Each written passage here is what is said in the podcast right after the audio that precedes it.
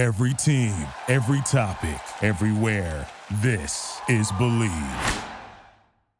Bet Online remains your number one source for all your sports betting this season. Everything from NFL and bowl season to esports.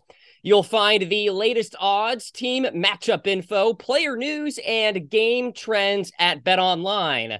Bet Online features live betting, free contests, and live scores for almost any sport or game imaginable. We are the fastest and easiest way to bet all your favorite leagues and events. Head to betonline.ag to join and receive your 50% welcome bonus with your first deposit. Just make sure to use our promo code BLEAV to receive your rewards. Bet online where the game starts.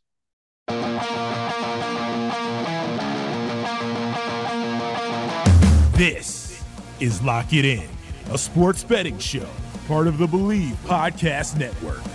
And now, here's your host, Cam Rogers.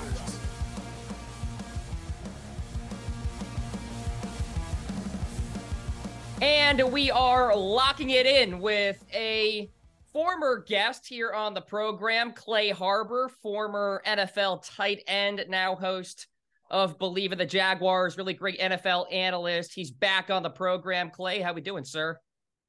I'm doing great, Cam. It's good to be back. Exciting time in the NFL, obviously, with all these, um, you know, conference championship games. So I'm excited. I think we got some great matchups here, and I'm excited to see what happens. And I know we're going to have some thoughts on the upcoming games, but uh, I think regardless of what happens, we're all going to be in for a treat. Yeah, the Super Bowl, regardless of who's in it, is going to be a lot of fun. That is for sure. Before we get into football, though, I have to ask you because it's a new season of The Bachelor, and you recently tweeted something very funny saying that I can't believe I was actually on this show. Do you mind yeah. expanding upon that a little bit? Did you have some reflection on being on the show and Bachelor Nation and all that? You know, it was a it was an interesting like thing. It was an interesting part of my life, like going through that reality TV thing and getting to see it from the other side there. And I'll be able to tell a lot of stories to my grandkids when I'm old. And I know that much, but looking back and watching it now, I'm like, wow, bro, like that's what you decided to do. And uh, I mean, it's funny. It's a, it's a fun thing, and you know, but looking at it now after being removed from it for a couple of years, it's like, man, I don't think that was a great idea uh, for me. But looking back, it was fun. I made a lot of friends, and it'll be a, a good story to tell. And uh, you know, I look at it at that way. But just I was sitting there watching it. There's um, some girl stuffing stuffing uh, chocolate strawberries into a guy's mouth. He could barely hold the straw. I'm like, wow, like you were on that show, Clay. Like, way to go. you know, it's funny. It's almost like when I watch myself back on air and I'm just like, I sound like that. Oh, I can't even listen to this. No wonder the internet roasts me. So I kind of vibe with that sometimes, brother. All right, oh, let's absolutely. get let's get into it. And I want to recap the Jaguar season. And I think you could say that perhaps the Jaguars exceeded expectations going through the regular season and into the playoffs and competing with the Kansas City Chiefs, of course, winning a playoff game. As a former NFL player, you may not, you know, believe in moral victories, but was this a moral victory for the Jaguars this year? You know, I think so. And I, I don't even think it was a moral victory. I think it was a victory victory. If you told okay. anybody in the Jag in the Jaguars franchise that they're going to win the division, uh, win a playoff game when they were three and seven, everybody said you're crazy. Besides Doug Pederson and the team, right? And then if you ask if you ask that same question last year when Urban Meyer gets fired, they're the worst team in the league for the second straight year.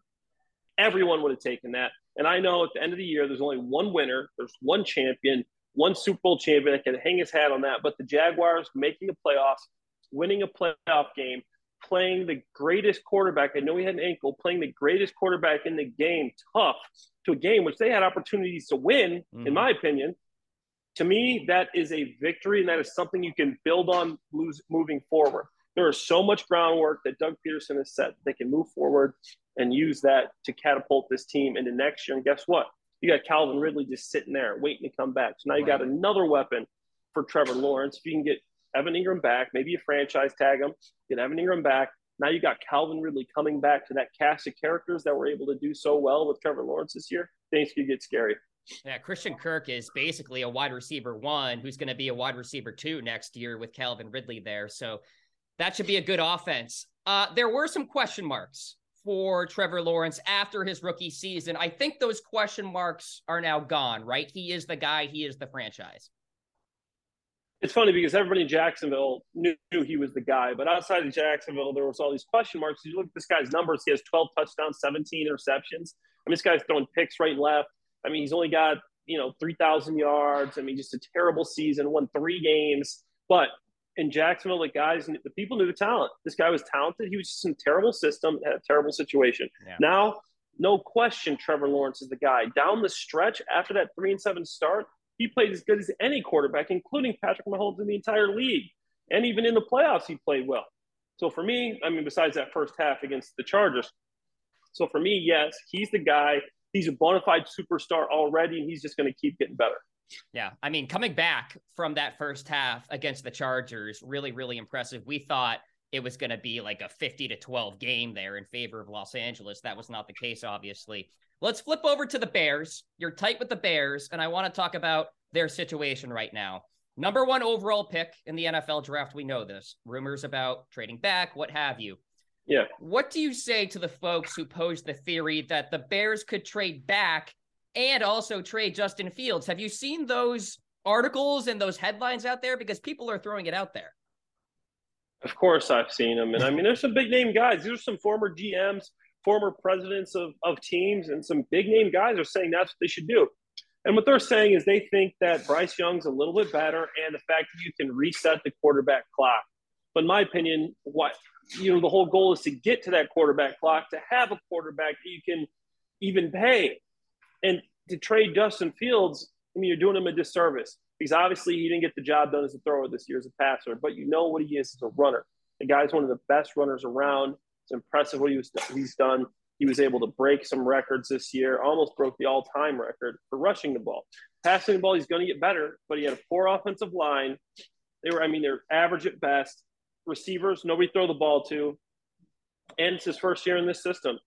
So for me, you got to bring him back. You got to get him some weapons, get him better receivers, get a better offensive line, and then see what he does. After mm-hmm. this year, if he is still in that situation to where you don't know if he's your guy, then maybe, hey, maybe you trade him. But right now, you can't do it.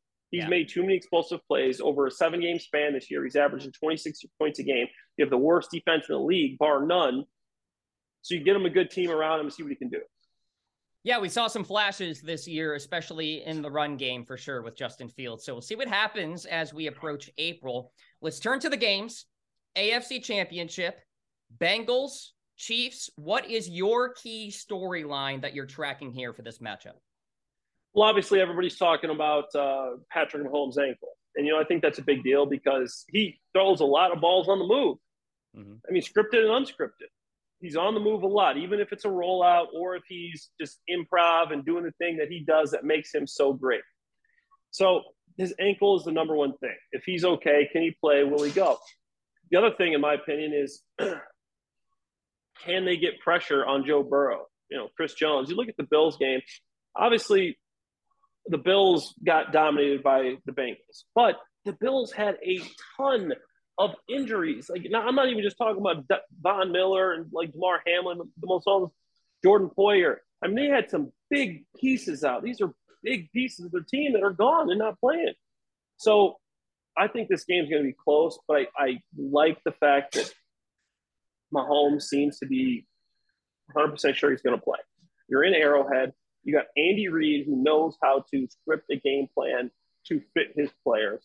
So I'm going to take the Chiefs in a close one, but obviously you can't count out Joe Burrow, Ja'Marr Chase, Tee Higgins. He's got a great team around him, but you know, uh, if, you, if I look at Buffalo, I mean that team didn't have much working for them. I mean, they they had besides Josh Allen, Stefon Diggs had a lot of injuries.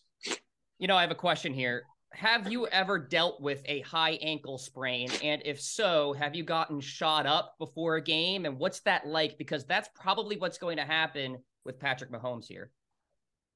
Yeah, you know, I've dealt with a uh, with a high ankle sprain. I remember one time in college it was real bad, and you get Toradol shot and just kind of numb it. You know, take the edge off there, the pain, and that's what happens, and it helps. And it's it's not easy. It's hard. It's difficult. And at quarterback, I mean, it's going to limit his mobility. Yeah. And I mean, that's something that he's going to have to deal with. So he's uh he's going to have to deal with a lot of pain, but I don't think it's going to affect him as much as in the pocket. But it's it's the things he does out of the pocket that are really going to be you know going to be hard because it's hard to move. It's hard to put that pressure on there. And you saw in some plays against Jaguars. I rewatched the game yesterday. And he had some tough throws that he couldn't make. And he's going to have to make all the throws because this Bengal team has won the last three games against him. And Cincinnati has been uber efficient in the red zone. I mean, they've been really impressive inside those 20s. A philosophical question for you. Had Pac Man Jones on my show. He's picking Joe Burrow over Patrick Mahomes if you're starting a franchise. What do you do? You're starting a franchise, you're GM tomorrow. Mahomes or Burrow if you had the option? I think I go with uh, with Patrick Mahomes, man. He's he's the best in the business when he's healthy. I know he's a little bit older; he's got a couple years on Burrow, but he's already won the Super Bowl. We saw what he's capable of. He's just so good at improv. He makes crazy plays. He'll throw with his left hand. He'll he'll really throw no look passes as a quarterback. Like this isn't Chris Paul here and as a point guard. You're throwing no look passes quarterback. That's crazy. But obviously, he led the league in passing this year. The guy's unbelievable. He's one of a kind. I am going with Patrick Mahomes. All right. They're going with the Chiefs, by the way, to win the AFC championship. Let's go to the NFC side of things. Brock Purdy, of course, a rookie quarterback, 0 4 historically in conference championship games. He's going into Lincoln Financial Field, Clay. Rabid environment, really good pass rush, number one pass DVOA in Philadelphia. Can he get it done? I don't. I think he can, but I don't think he will. I'm picking the Eagles. The Eagles have too good of an all-around team. They led the NFL in sacks this year with 70, over 15 more than the number two team. Haason Reddick, 16 and a half sacks, leads the way. He's going to be making himself real familiar with Brock Purdy. They're solid against the run too. They're not great, but they're solid. They got some big guys inside: Fletcher Cox, Jordan Davis. I mean, obviously Brandon Graham's good at, at the run and the pass. Josh Sweat. They, they just got a great defense.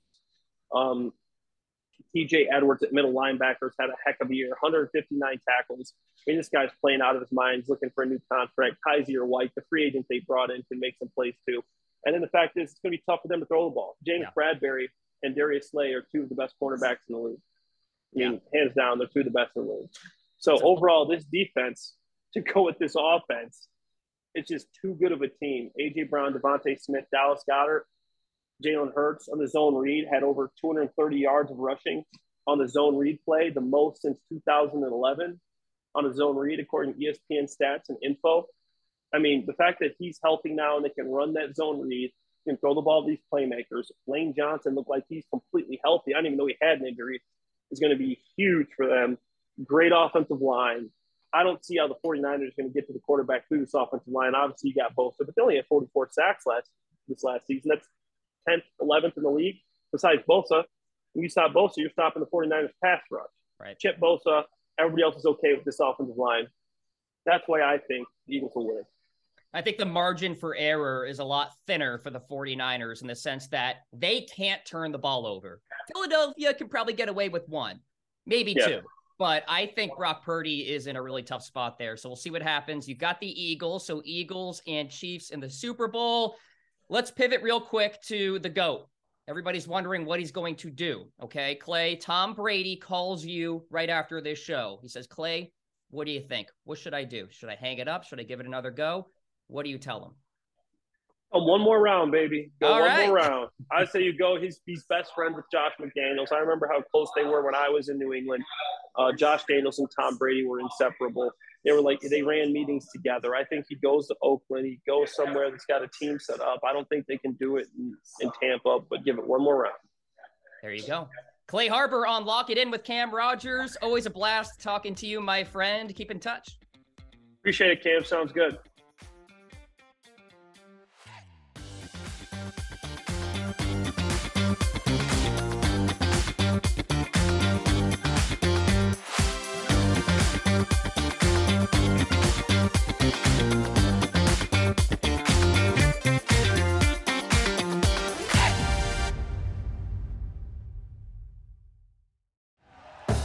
Thank you for listening to Bleav. You can show support to your host by subscribing to the show and giving us a five star rating on your preferred platform. Check us out at Bleav.com and search for B L E A V on YouTube.